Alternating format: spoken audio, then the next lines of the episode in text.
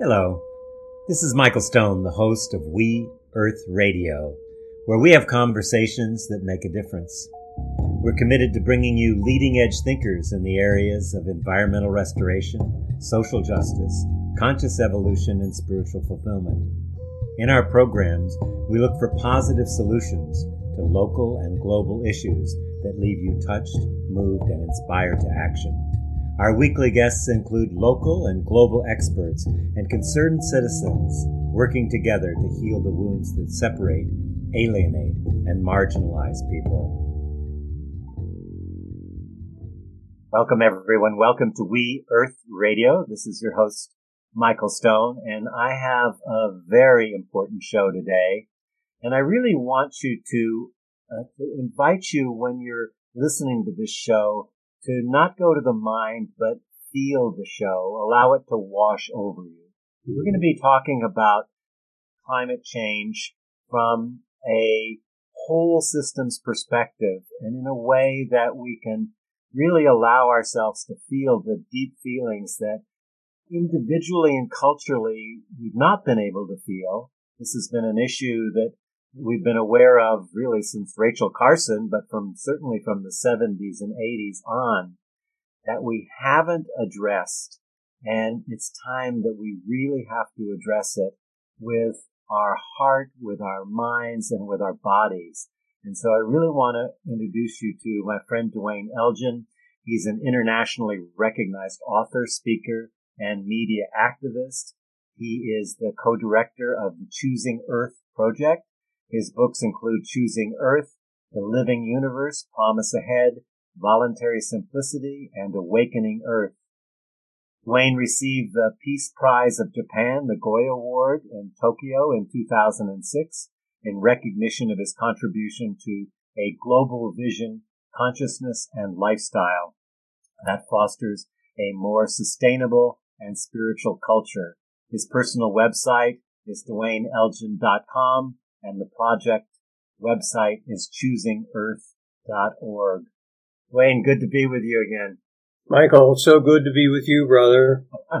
We've been on a long road together. It's a long road. Uh, and here we are in uh, 2022. You know, an issue that's dear to our heart has been sidetracked a lot. I'd like to start with the subtitle of your new book, Choosing Earth, and the subtitle, Humanity's Journey of Initiation Through Breakdown and Collapse to mature planetary community. You know, that's a theme we've talked about numerous times on We Earth Radio. And more people are becoming aware of the idea of we are in a rite of passage, in an initiation. And let's start there and talk about what does that mean being in a initiation or rite of passage. Great. this gets to the very heart of the book and the work and the lives of our of our species the initiation that we're going through is one of maturation. It's one of growing up. I've gone around the world over the last 30 some years and I've asked people all around the world, I before giving a talk, I would say to them, let's pause for a moment. I want to ask you a question. When you put the human family together, all together as one individual, what is that individual like? Is, are we behaving like toddlers?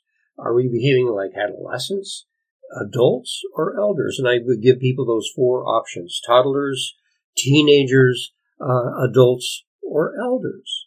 And um, it didn't matter uh, where I was around the planet. It didn't matter what kind of audience. It might be more political, it might be more economic or more spiritual, young or old. Again and again, much to my surprise, I didn't know what would come back. People have overwhelmingly had one response, and that is that the human family is in its adolescence. We're behaving like adolescents. There's so much insight that goes with that, that the adolescent is rebelling against uh, nature rather than working with nature. The adolescent is uh, saying, well, who's in, who's out, who's part of my clique, and who's not. And there's a lot of uh, division and diminishment of others that goes with that. And what we need now is an inclusive, embracing, welcoming approach to working on our collective future. So the initiation is to go from our adolescence and into our early adulthood. And with our early adulthood, remarkable things begin to happen that we've seen throughout our lives with uh, with individuals. We begin to put the well-being of others ahead of ourselves. We begin to pull back from rebelling against people and, and nature to cooperating and finding ways to be colleague in this transformational process. So the, the core of what this book is about is actually very simple. It's growing up. Let's grow up as a species. Now that sounds simple, but if we look at our lives as individuals, and if I would ask you, Michael, what happened to you to go from your adolescence to adulthood? Chances are you went through some real trauma. You went through challenges to get there. Every person I've asked has said, yes, you know, this was a really challenging time for me. And I'll ask, well, what was the difficulty that you faced? And someone will say something like, well, it was a brush with death. That's shocked me. What? Yes, I saw my mortality. It was a brush with death. And I realized I need to step up to life in new ways. And so we could go further into the maturation process but I think most people recognize in their own personal lives they've gone through an incredible journey to get from their adolescence and into adulthood. And likewise, we're going to have to go through some really challenging times as a species to get into our behaviors and attitudes and values as uh, adults on this on this endangered planet. Duane, I'm really glad you bring up trauma right at the beginning here because I think it's such an important piece to look at. We don't know what the future is going to be, and uh, certainly we're not going to get back to what we would call normal, getting back to normal, given the state of the planet and what we're going to talk about today. Why I said at the beginning, listen to your body instead of your head, because a big shift for me in this program, and even changing the name again from Conversations to We Earth Radio a while back, came when I got to a point of looking at the numbers, looking at the reports, going to the conferences, and I just got to this, this point about five or six years ago where I just went, we're screwed. I don't see anything but collapse when I really look. And it was about that time I met Thomas Hübl and heard him say, we're swimming in a sea of trauma. And I went, oh my God, that is the linchpin. That's, that's the part. And people look at trauma as big T trauma, but not at the trauma that keeps us in the adolescent and younger stage. I mean, when I was in the corporate world, you know, I'd, I'd see CEOs at 50 or 60 year olds immediately revert to their five year old adaptive child mm-hmm. when they got triggered. And that's true for all of us. Yeah. There are frozen parts of our past from early childhood even before the adolescence, even though we're in an adolescent stage, even before that, that until we see and feel and hear those parts of us that are frozen, we'll be looking through a, a glass darkly, so to speak. And so I think it's really important to, again, allow this to wash over us and to look and it's important to look out to the future and say, well, what is actually available since we missed a lot of opportunities over the last half a century? What's at, what are the choices that we have? And I think I'd like to get into that area of what are the three choices and begin to look and see, oh my God, you know, here we are and what can we do to go with the most positive of the choices? Great. Let's go back and start with trauma. I think trauma is so valuable, and we tend to want to uh, push it away and say, "Well, uh, let's let's have a happier outlook on life. Let's not dwell in the gloom and doom of trauma and this and that." And in that process, we push away the reality of what our situation is, and then we can't really deal with it. Uh, now, another way of looking at trauma is to say, well, trauma can be the teacher. Trauma wakes us up suffering is is the catalyst to say, "Whoa, I'm suffering. I don't want to suffer. Well, what do I need to do? What are my choices to move beyond a world of trauma and suffering?" So um, it's really important that we see this, uh, the pain of our times, the, the difficulty of our times as a teacher, as an ally, as, as a, an aid to our awakening and our maturation into our early adulthood. So, the, and that's where we can really say, okay, I, I embrace the trauma of our times. And I, I, acknowledge the suffering that I'm, I'm feeling, but I'm not, I'm more than that. I'm bigger than that. But that's a part of who I am and I'll live with that. And then we're going to move beyond that into a world that transforms the suffering into uh, a world of growing potential, growing promise to move in, grow into my early adulthood. First stage, what you brought up. I just want to say, I, I love that you say the trauma of our times because it's not just personal trauma that we're dealing with. People can feel the fear and the anxiety and so it's, it's not just personal, it's the collective trauma, it's the familial trauma, it's the ancestral trauma that is all rising up to be healed and we heal it by integrating and feeling it. So That's it's right. so important. And as we talk about this, you know, to hold that in mind that we're swimming in this sea. Right. So we can't push it away. It's, it's all around us. It's underneath us. It's beyond us.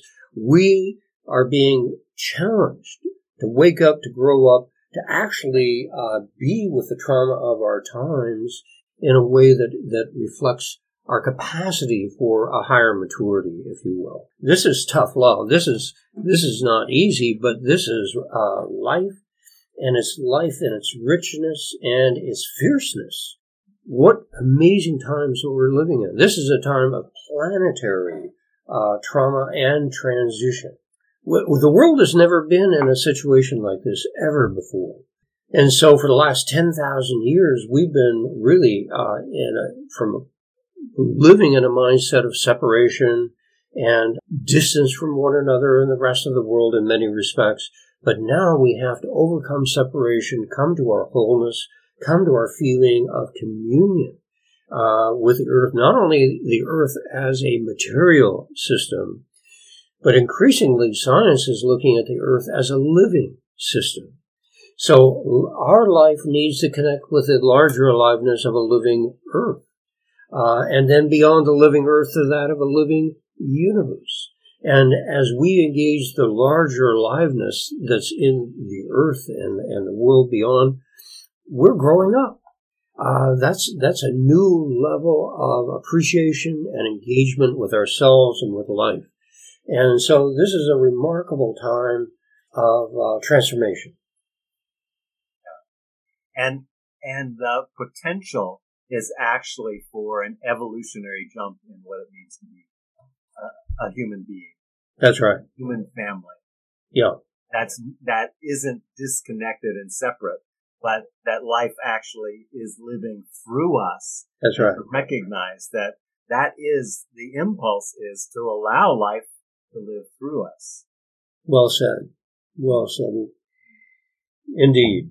So we're looking at the three choices now. So again, allow this to wash over as you go through this, because there's a lot of very important information that we're, we're speaking to. So the three choices, I want to be clear with you, Michael, are the three scenarios. Is that right that you were thinking of? Yes, three scenarios, yeah. right. Three scenarios. Uh, so let's, and the scenarios uh, look deep into the future. Often uh, in business, a scenario will be the next, oh, five, maybe 10 years at the outside. The work that I've done here with the Choosing Earth book is the next 50 years. And this is a deeply scholarly uh, inquiry. It isn't just off the top of my head suggesting how it's going to unfold. Instead, decades in fact, I've been doing futures research for a half century. And it's that half century of serious scholarship that has gone into this book. Uh, and it's a short book, actually. Take out the footnotes, it's a short book.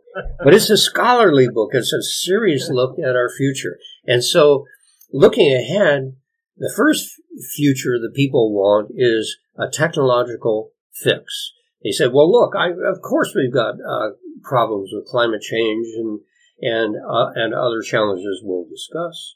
But they say, well, surely there's technology to to resolve this situation with, uh, let's say, CO2 in the atmosphere and methane um, exploding, or as with with permafrost melting and so on. And the reality is, if we really look at what's happening uh, on the planet, it can't be uh, fixed technologically. That's not to say we should ignore technology. We need the technology but it's going to take way more than uh, technology to solve what's what's happening in the world right now. And I think of uh, an adolescent that says, "Well, look, Dad, Mom, and Dad, I need a car. That's my technolo- technological fix. If I get a car, I'm going to grow up. I'm going to be. I won't be the the teenager I was. I'm going to be behaving like an adult." No, I don't think just sticking a kid in the car. I'm thinking of myself. I didn't grow up stepping into that car. I grew up maybe having an accident or coming into uh, difficult situations with that car. The engine breaks down and I have to pay for it and so on. So the tech fix is important, but it is way short of uh, responding to the reality of the kind of challenges that we face. And so let me, uh, before talking about the three scenarios uh, the three pathways ahead that I see as most likely are most uh, choiceful for us. Uh, let me just mention the challenges uh, that we're facing briefly. I don't want to belabor this, but it's important to get a feeling for them. So, uh, climate change.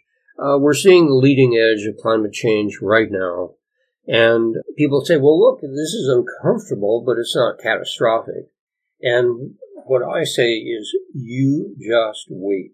Uh, you wait uh, 10 years from now and watch to see what happens to uh, climate configurations and so on. I grew up on a farm and I've seen the vulnerability of crops to uh, fluctuations in the vagaries of temperature and, and all the rest. So we, for example, for every degree centigrade that the temperature goes up, agricultural productivity falls by 15%. There are many estimates that by the end of the century we will see 3 degrees centigrade of increase in temperature, and that translates into a 45% decline in agricultural productivity. Now, that's not a problem unless we've got a lot of mouths to feed. And when we look at, at population growth, that reveals another problem. When I was born, there were roughly 2 billion people on the planet. I think the same is roughly true for you, yeah. Michael. Now we are approaching 8 billion people, and we're expected to move towards 10 billion people. And all the estimates I've seen are that uh, the Earth, as a regenerative system, the oceans, the land, its ability to grow crops, uh, and, and all the rest, can feed roughly 2 billion people. And 2 billion people living in middle class European lifestyles. 2 billion. Well, here we are at, at 6, or here we are at 8, going towards 10. That means that we're already roughly 6 billion people over the carrying capacity of the Earth and its regenerative uh, systems. So, in this century, in all likelihood, we are going to see the die off of uh, billions of people, famine, uh, disease, and, uh, and other challenges, conflict to be sure, but famine and disease are the biggest uh, factors uh, that I see. And we're going to kill off billions of people if we don't change how we're working on uh, the earth and living with the earth. So that would be another one. Climate change, species extinction. This, we're in the midst of the sixth greatest extinction of, of species, plants as well as animals, that the earth has ever seen. And by the end of this century, scientists estimate a million species will go extinct. Not just individuals, but entire blocks of species. A million of them, plants and animals, will go extinct uh, given the way we're behaving with the earth. Now, um, I could go, there are more uh, challenges uh, that we're facing, and we could we could discuss those. But the, as you say, let this wash over. Uh, don't just think about uh, the numbers that I'm, I'm mentioning. experience the reality of, of an impoverished earth where uh, upwards of half of the plant and animal species have been wiped out. Uh, do we want to live in that kind of impoverishment? Let the the experience of billions of humans die uh, wash over us. What what are we doing to um, to change that dynamic? So this is these are serious times, asking us to grow up as a human family wake up as well and see what is happening. Take that in, let it wash over us, and uh, let the trauma that we experience be our teacher. Let the suffering that's out there in the world right now uh, be the catalyst for a new awakening and a new understanding. So those are some of the forces that are pushing us, and we're being pushed into three different pathways I, I see for the future. And uh, they're not none of these are easy pathways. Uh, one pathway is uh, collapse. We're in a, in a time of unraveling right now. Uh, systems of all kinds are unraveling. The political systems, the economic systems, the supply chains are breaking down. People see this in their everyday lives. So the world is unraveling right now. And if it continues to unravel uh, throughout the decade, as I think it will, at some point there's just not enough hold there to keep it uh, together, and we fall. And when we finally unravel and we fall, it will be a great fall. The entire planet is is implicated and involved in this. And I think uh, after the fall comes, really, that's when we hit bottom, and that's when we uh, feel the pain of the the, the past uh, centuries of growth and we see no, this was not a viable uh, pathway ahead.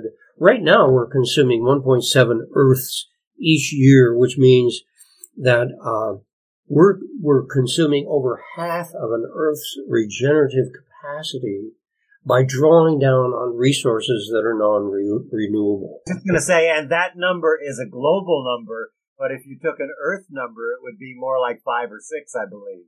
Yes. So in in U.S. Yes, so we are we are we're over consuming the earth. Uh, we're an overshoot right now. We're living beyond our means pr- profoundly uh, right now. So th- the possibility of collapse is not remote; it's it's near. Uh, by the end of this this decade, by the time we get into the 2030s, I think it's very likely that we'll be in uh, will be moving from unraveling into uh, just really a great fall and and the beginnings of a global collapse.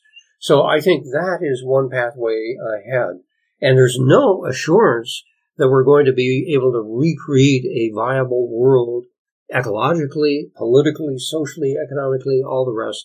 Uh, in the, in the context of collapse. So now we have the choice we haven't fallen yet. Let's make our choices now. Let's learn from the trauma of, of these times and move ahead consciously, deliberately, with maturity. So anyway, one pathway ahead is a pathway of breakdown and collapse and uh, the potential for functional extinction, not complete extinction. I don't think we're going to wipe out humanity. We're sort of like weeds having grown up on a farm, you just can't get rid of them. Can't get rid of us. And so I'm not advocating full extinction, but I see the potential for functional extinction where we are no longer a powerful force in the evolution of life on this planet. Uh, we've just diminished ourselves so much by our actions that we can no longer rise up and, and to be that evolutionary force. So that's one pathway, uh, the pathway leading to functional extinction uh, from collapse. A second pathway that I see is very likely is authoritarianism. And we're watching this grow rapidly around the earth. Uh, we're seeing it certainly here in the United States. China is an extremely uh, authoritarian society. Russia is as well. India is moving in, in that direction. Other countries in Asia, for example, are beginning to feel the authoritarian impulse. So the potential for authoritarianism is very great. And uh, to my surprise, many people in the United States that I've spoken with have said, well, maybe, you know, maybe it's just going to take an authoritarian ruler to cut through the complexity and the uh, confusion of our times and to come up with a pathway that will keep us from, from going extinct. Well, maybe, but uh, I just hate to see the loss of human freedoms because those freedoms are the foundation for our maturation, for our growing up. So basically, and creativity and innovation too. That's right. That's right. Creativity and innovation as well. And so a uh, pathway of authoritarianism may keep us going into the future, but as you suggest, our, our sense of freedom, our creativity, uh, and, and so on, that really is at the heart of humanity, is going to be profoundly diminished. So um, that's the second pathway, authoritarianism.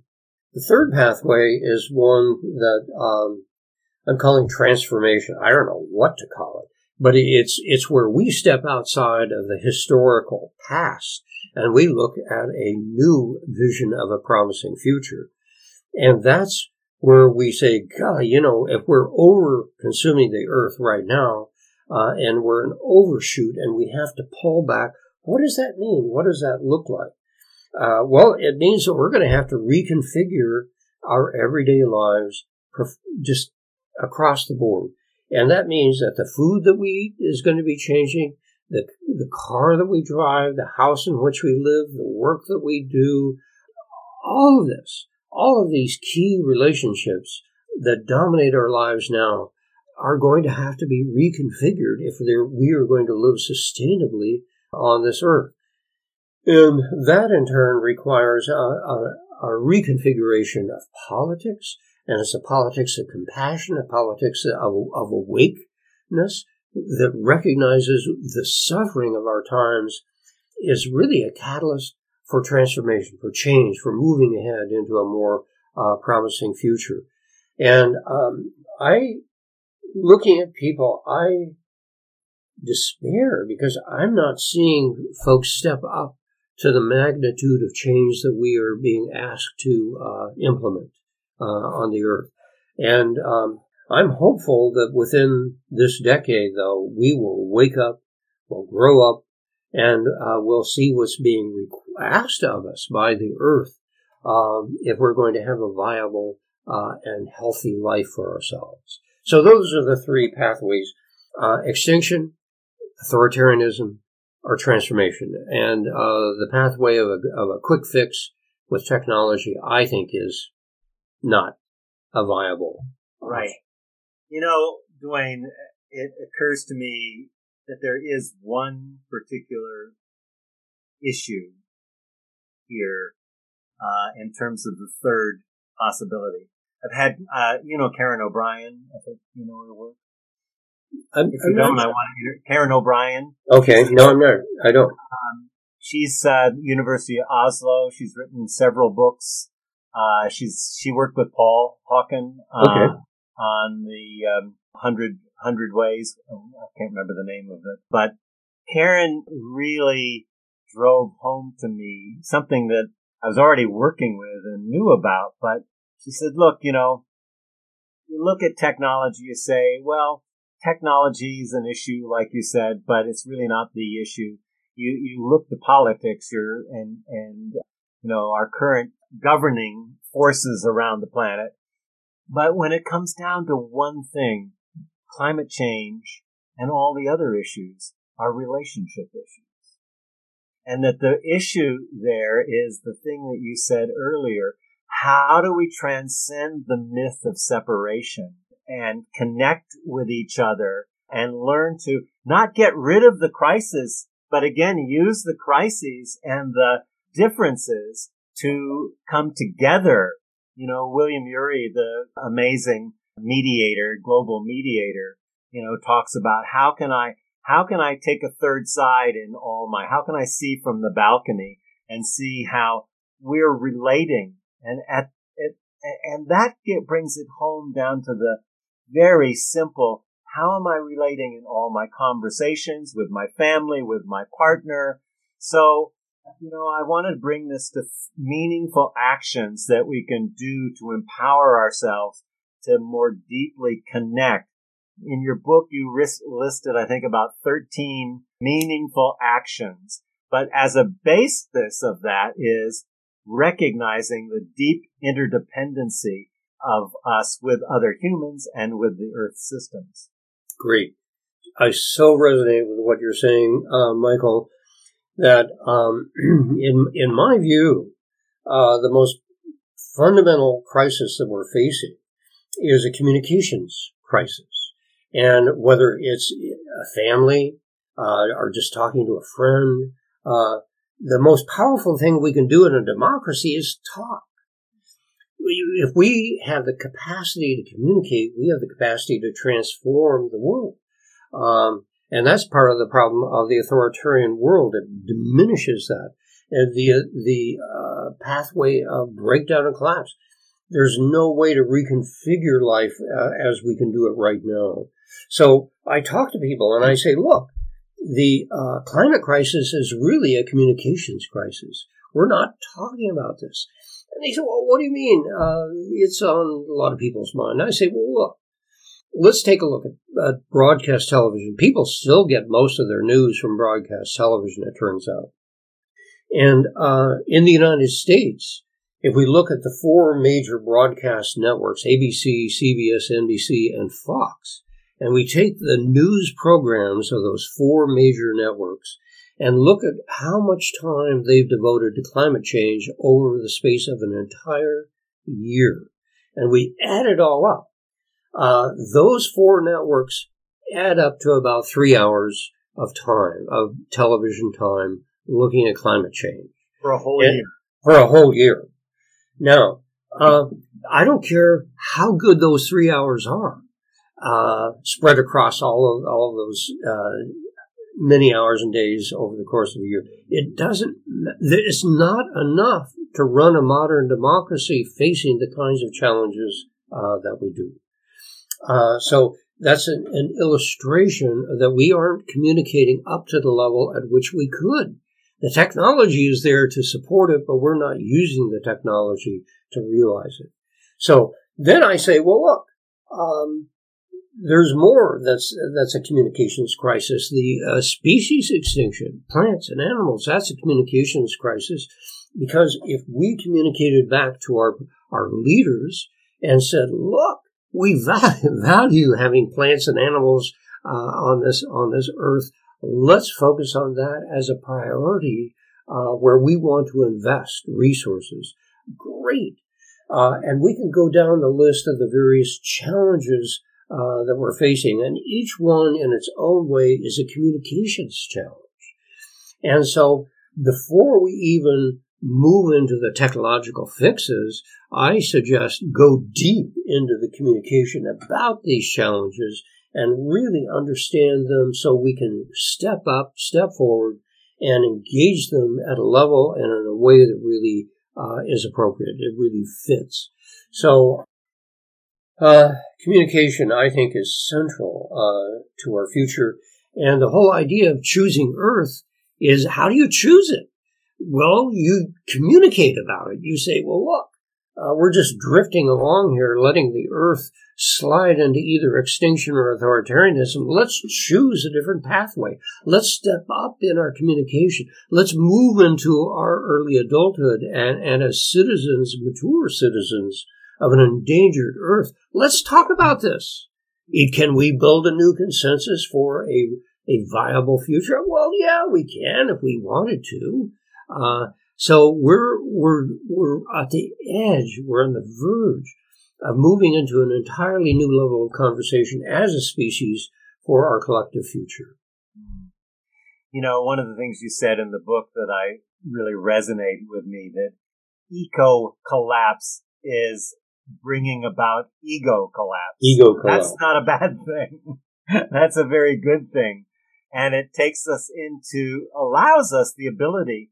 I think when we recognize our interdependence, we also begin to shift our thinking from either or to a systems perspective where we look at a whole systems view. And I love the model in your book of the long, deep, and wide systems view. Maybe you could speak a little bit about that because Sure. I thought that was very, very brilliant the way you put that. Oh, good.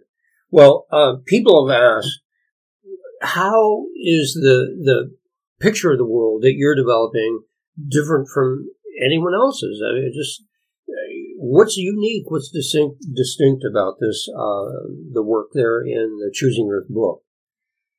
And I say, well, look, most studies and most politicians and most policymakers are, are have a mindset that's fairly uh, shallow. They're not looking at deep uh, value changes.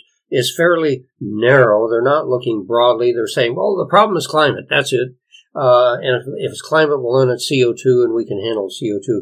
They don't look wide to see, well, it's actually species extinction as well, resource depletion like water, overpopulation, inequities, and on and on. And if we start looking wide, we see we've got a systems, as you say, Michael, a systems level problem. That systems level problem has depth to it. And to, to solve that, we're going to, and move into our early adulthood, we're going to have to reach deep into our consciousness, into our psyche, into our soul, and find that capacity as a species.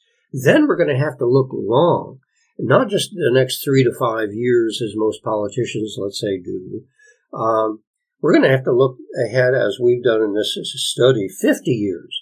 And it's in that looking ahead, uh, it reveals trends that seem to be slight now. They grow in intensity and significance later on and cause tremendous problems unless they're dealt with currently.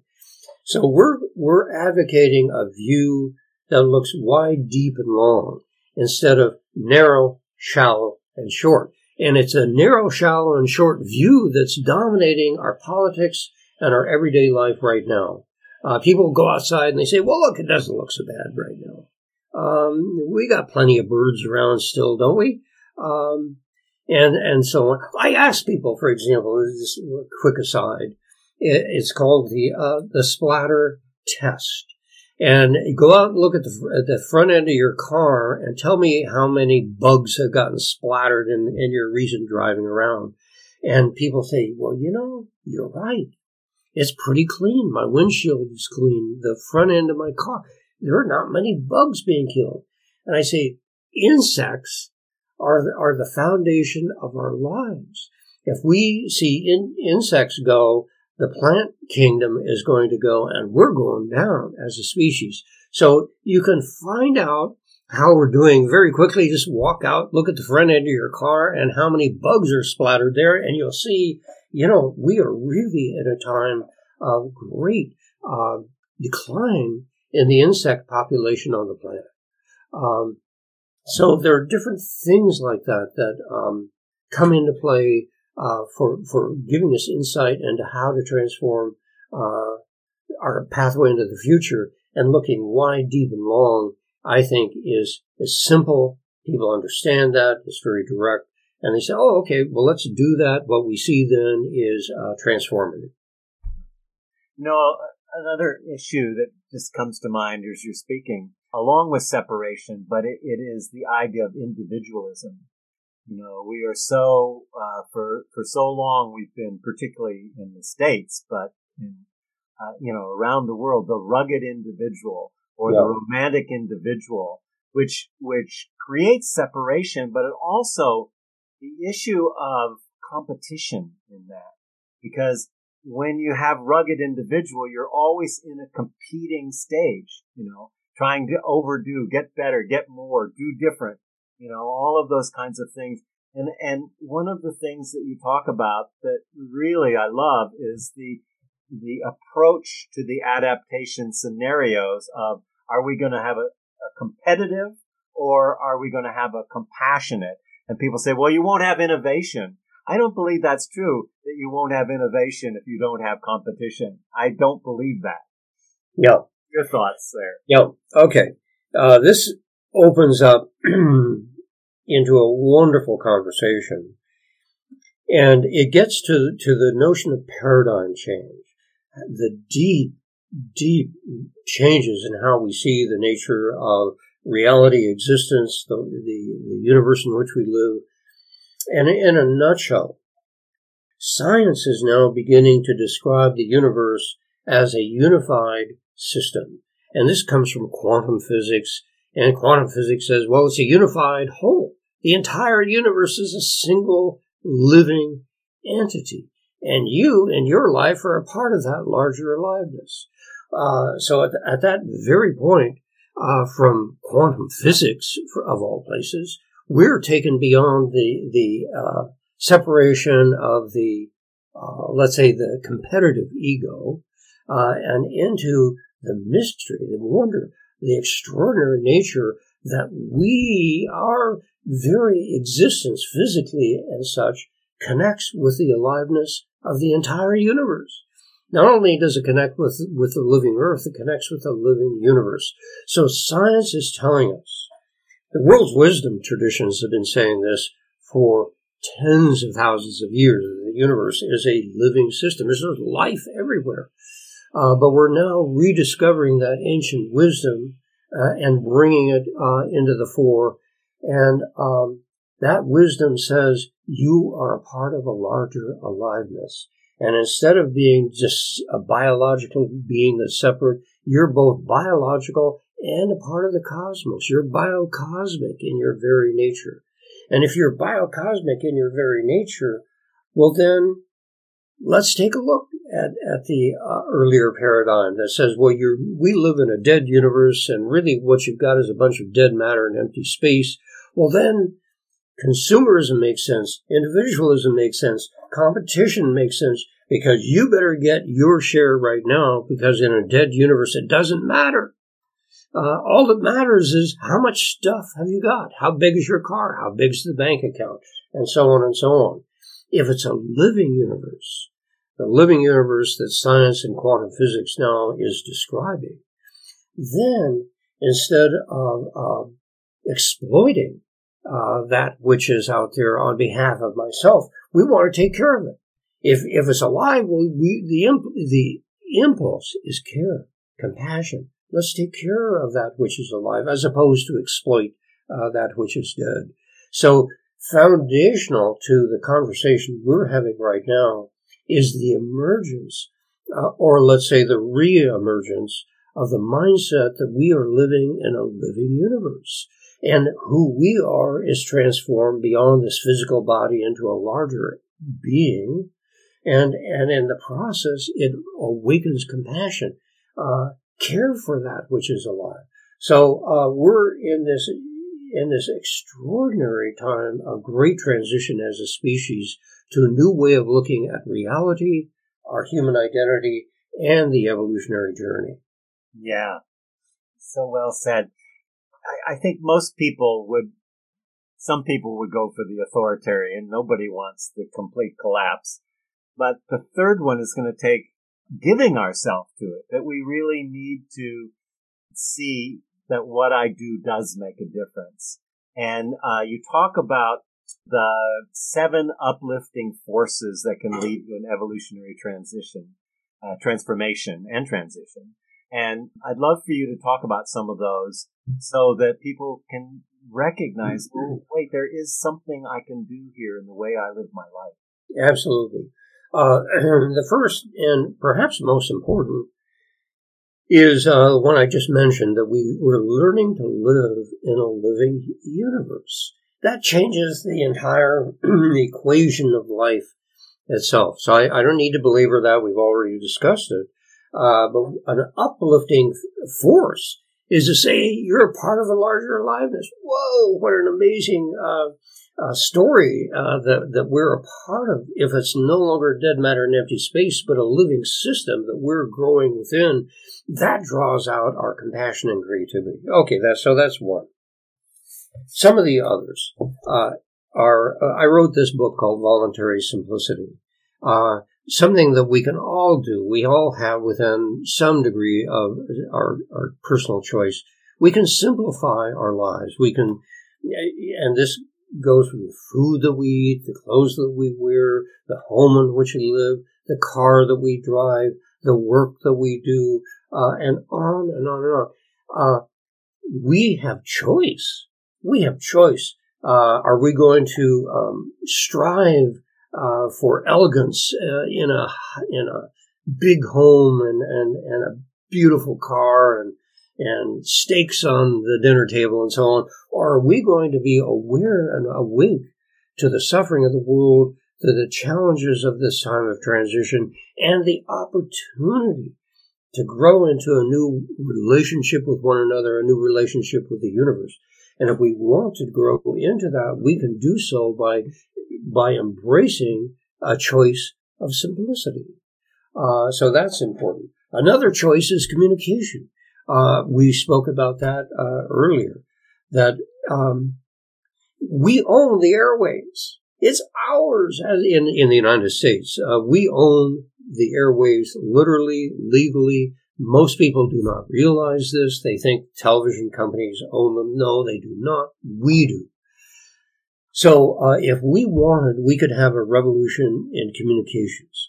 And uh, that in turn would utterly transform uh, how we look at every part of the lives that we have and guide us into a more promising, uh, sustainable uh, future. So um, there, there's area after area of um, of promise. Let's see. Let me take a quick peek. Uh, choosing maturity is another one. Uh, to grow up, you know, to grow up. There's choice there. Uh, if we just drift along in our adolescence, there's no uh, directionality towards maturity. It's just drift. Uh, so if we're going to move into our into our maturity as a human family, we need to choose it. But if we begin choosing it uh, and saying personally and professionally and politically and socially and so on, we choose maturation. We choose the well-being of all life as opposed uh, over my own personal uh, gain, if you will. Uh, that, that, would be know, you know one. one I would one I would add. Yes, is slowing down. Slowing down because you know uh, hyperactivity is one of the first examples of trauma that we are we move fast mm-hmm. so we don't have to feel all the trauma that's both going on currently, but also the trauma from the past. So we, so slowing down contemplation, prayer, meditation, to taking these things up, they're becoming more and more mainstream. But I think for all of the things you have in that list, that I would just add that as a, as a key aspect of it. You got it. I've just added it. I'm rewriting your book. Sorry. Thank you. I, I, it's too late for the book, but it's not too late for uh, when I talk to people. And uh, hyperactivity as a as a way of avoiding uh, the trauma of our times. I think that is very true. People, well, I'm really busy. I just can't, don't have time right now. Uh, maybe in another week or two, I'll have time to really look at the kind of considerations you raise. But right now, I'm, I'm real busy. And, and, people are competitive. I'm so busy. Oh, I'm so busy too. And yeah. Like, well, I'm busier than you're busy. Yeah, yeah, that's right. That's right. So uh, we're just busying ourselves uh, to death. Um, some of the other um, uh, themes that I brought up uh, were, were things like community. I, am living in what's called a co-housing community right now. There roughly 60 people living in 30 units as a as a constellation of uh, sort of like apartments, if you will. Uh, but we also have a common gardens that we use for significant amount of food. We have a common house where we get together for meals uh, that we cook three days a week. Uh, and if you are part of the community, one day a week uh, or one day a month, you you have a responsibility to cook. And the rest of the time, other people are cooking. And three days a week, you get a, essentially a free meal. You just walk in, it's set out before you. It's a vegetarian meal, uh, and uh, and it's all taken care of. So uh, co-housing, the food that we eat. Uh, there's a place for kids uh, to play. They have their own uh, way of getting apart from the elders. There's a w- workshop for wood and metal. So we can design our communities to be beyond these freestanding, standalone, isolated, single family dwellings where we are cut off from other people, we're cut off from life. Instead of that, we can be integrated with life, integrated with other people in ways that are fulfilling, uh, that don't impinge upon us unduly. Uh, it's a wonderful neighborhood, but it's not a, a commune, if you will. Um, and it's for adults. It's for for mature uh, people. So there are so many ways uh, that we can evolve uh, what we're doing here. We can be be more conscious, for heaven's sakes. And well, what do you mean be more conscious? Well, it's simply uh, moving uh, to, towards a more reflective view, to, to pause and say, well, let me kind of reflect on my life and, and what's happening here, and just take a hard look in the mirror and say, okay, um, I see this and that about my behaviors, about my life, and as a mature adult, I'm going to choose a different pattern of, of life and behaviors. So uh, living more consciously would be um, a key to a pathway to greater maturity and transformation. So those are a few uh, that were yeah. And there's there's many more. I, I want to, since we're getting close to the end of our time here, I want to go back to the preface of your book. Yeah. With, uh, uh, Francis Weller's uh, beautiful introduction that he wrote, and talk about grief. Yeah. haven't really gotten into that. I felt it was more important to talk about at the end of our talk, uh, our conversation than the beginning. Such an important part, and we don't know how to grieve. And there's so much to grieve. You know, yeah. there's so much, and that allows us to increase our capacity to hold the world. That's because right. If we're trying to hold that grief down and push it down and not be able to you know, I'm starting to do more grief groups in my own work is to get people together to share about it so their grief can be heard and they know they're not alone. That's right. Really important at this time. You know, you can grieve the loss of a, a partner or a parent, uh, or even rough, a child, which is really hard. How do you grieve the loss of 200 species a day from from extinct forever from the planet. That's How right. do we grieve the the loss of ecosystems? And um, well, in uh, some of my classes, I, I have a grief exercise to practice for 40 days every day to get down on your hands and knees and actually bring in whatever it is that needs to be grieved. And it's an incredibly freeing uh, process to to uh, cleanse, but also again, our capacity is, is at the issue. When you look at, when you look at, um, stress, you know, and you say something like, I'm stressed. Well, what does that mean when I say that? It's like saying I'm sick. Well, do you have, you know, a cold, COVID or leprosy or cancer? What do you have? You know, what does that mean? It doesn't mean anything. And the same with the word stress and we're under huge amount of stress and people can feel it now, but they don't really look at, well, what is stress? Stress is that something is too much for my current capacity to deal with. It's too overwhelming to deal with. So when you look at that definition, my current capacity is the key word there. How do I expand my capacity? I expand my capacity by learning to grieve the things, to, to right. be able to move through them and grieve them. And that literally creates inner spaciousness so that life can more fully move through us.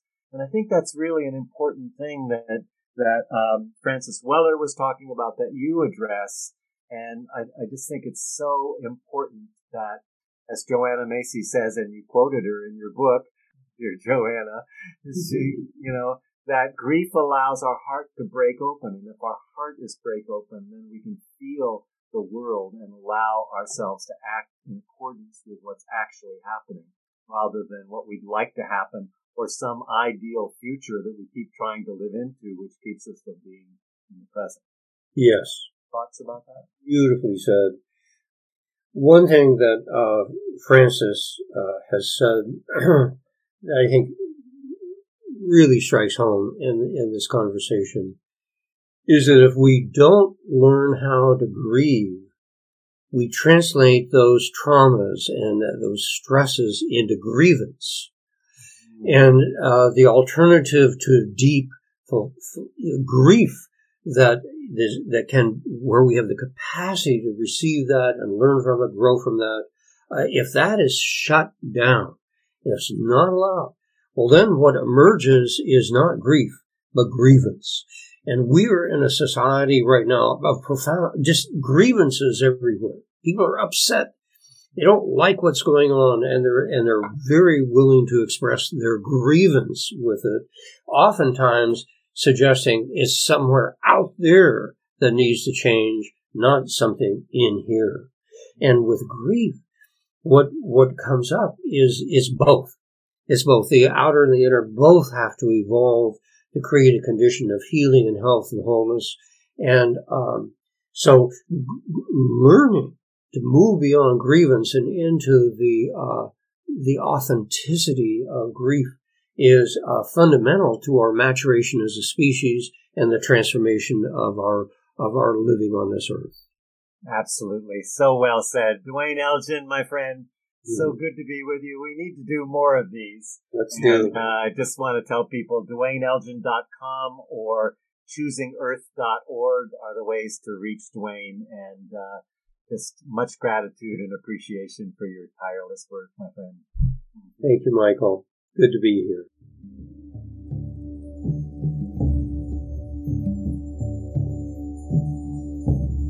We Earth Radio is an independently produced program supported by listeners like you. We are committed to bringing you leading edge thinkers in the areas of environmental restoration, social justice, conscious evolution, and spiritual fulfillment. If you would like to receive our complimentary newsletter, The Well of Light, make a contribution, or listen to any of our past shows, go to our website, welloflight.com. Thank you so much for your commitment to a world that works for all life.